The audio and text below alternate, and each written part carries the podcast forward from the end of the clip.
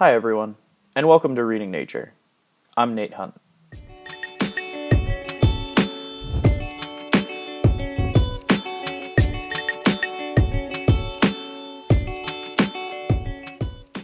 How much water do you use in a day? Do you think you use more than 50 liters? Less? Not sure? I wasn't either until I ran an experiment, but we'll get to that later. Today, we're going to be talking about the water crisis in Cape Town, South Africa. In the past three years, Cape Town and its aquifers have seen an extensive drought, an event that climatologists have heralded as a once in a thousand years occurrence. Where winter rainfall used to reliably restore groundwater levels, the past three winters have seen relatively little rainfall. Thus, the water situation in Cape Town has grown increasingly severe, and residents nervously await for Zero Day. Zero Day, or the day when Cape Town officially runs out of water from its typical reservoirs, was fortunately pushed back to July 9th in late February due to increased water conservation efforts and infrequent rainfall. This is great news for Cape Town residents, who at one point were facing a zero day as early as April 12th.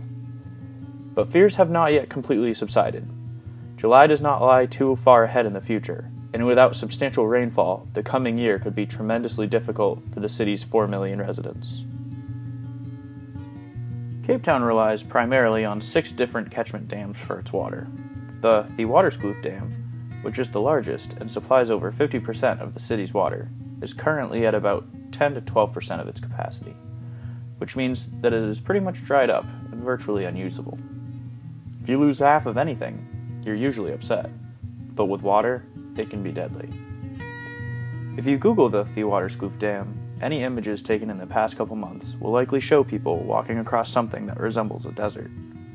So, what's being done about this? In the short term, there are plans to tap into deeper aquifers and utilize portable desalination devices in select locations. Outside water use on things such as watering lawns and washing cars has been banned, and residents are being asked to use 50 liters of water or less per day. 50 liters sounded like a decent amount of water to me. It's a little over 13 gallons. No sweat, I thought. I shut off the water while I brush my teeth and take relatively short showers. I should be able to stay below 50 liters with ease. Boy, was I in for a surprise. Let's start with the morning shower. At a rate of about 10 liters per minute, the shower was a huge water waster. I tried to plan ahead. I gave myself 3 minutes or about 30 liters thinking that that would be enough time to rush through everything and still leave 20 liters for the rest of the day. It was the fastest three minutes of my life, and the water hadn't even warmed up for half of it.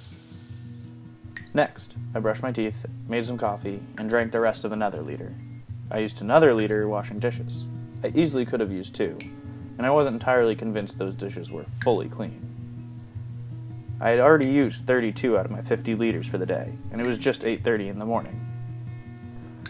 I hoped the rest of the day would go better. By three in the afternoon, I had used another two and a half liters, one and a half between drinking, and one liter for boiling water and pasta. Another liter for drinking, followed by three liters cleaning dishes, and I was at 38 and a half liters for the day. I felt pretty good about myself. Then, a sinking realization hit me. I had forgotten to account for washing my hands and flushing toilets. At about 9 liters per flush in the average toilet, I had certainly exceeded my daily goal of 50 liters. I shocked. Felt like I had used minimal water throughout the day, yet I had still gone over. It's no surprise that Cape Town residents have failed to meet their goal of 450 megaliters a week. Keeping track of my water usage for one day was difficult enough. I could not imagine reliving this day for months on end. Ultimately, I realized how difficult it is to limit personal water usage, and why this makes the Cape Town water crisis so difficult. The long term solution to the water crisis in Cape Town and other cities in the future will include a mix of groundwater exploitation, large scale desalination, and recycling water. None of these options provide an outright solution on their own. Desalination is extremely expensive and energy intensive Recycling water merely returns a marginal amount of the water that was originally in the system. And deep aquifers have limited capacities unless recharged through precipitation. The hope is for all three of these options to work in concert. There is also discussion of powering desalination plants through wind turbines.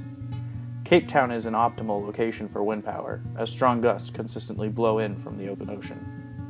Such a project would take years to implement, even if fast tracked. There is certainly no quick fix, and unless the coming year brings substantial rainfall, the residents of Cape Town could face an even worse crisis. Israel provides a great example of a possible solution through permanent water infrastructure.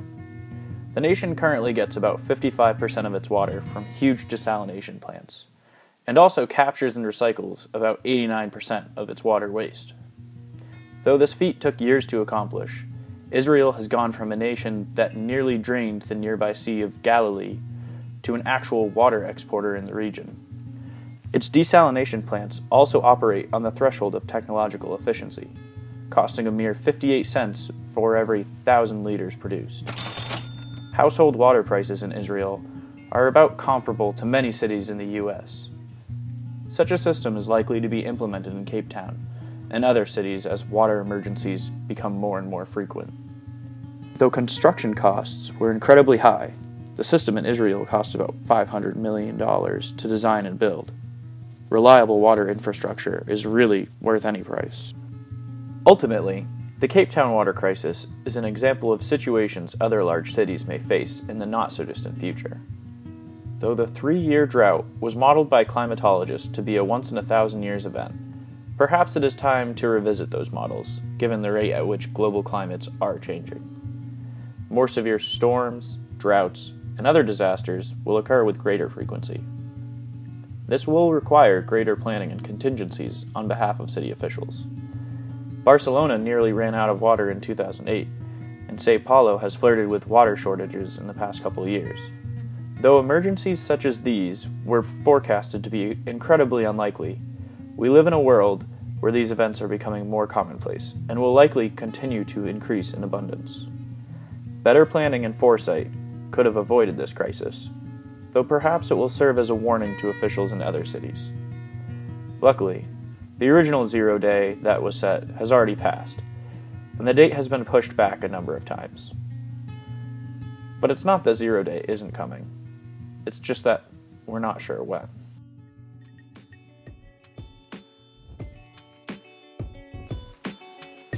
That's all we have for today on Reading Nature.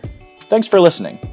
I also want to give thanks to Jason Shaw for his track Running Waters, as well as Broke for Free for their track Something Elated. I also want to thank 13G Panska, IESP, and Inspector J for sound effects. If you're curious about your own water usage habits, try keeping track of your water use throughout a day. You might just be surprised. I'm Nate Hunt, and thanks again for listening.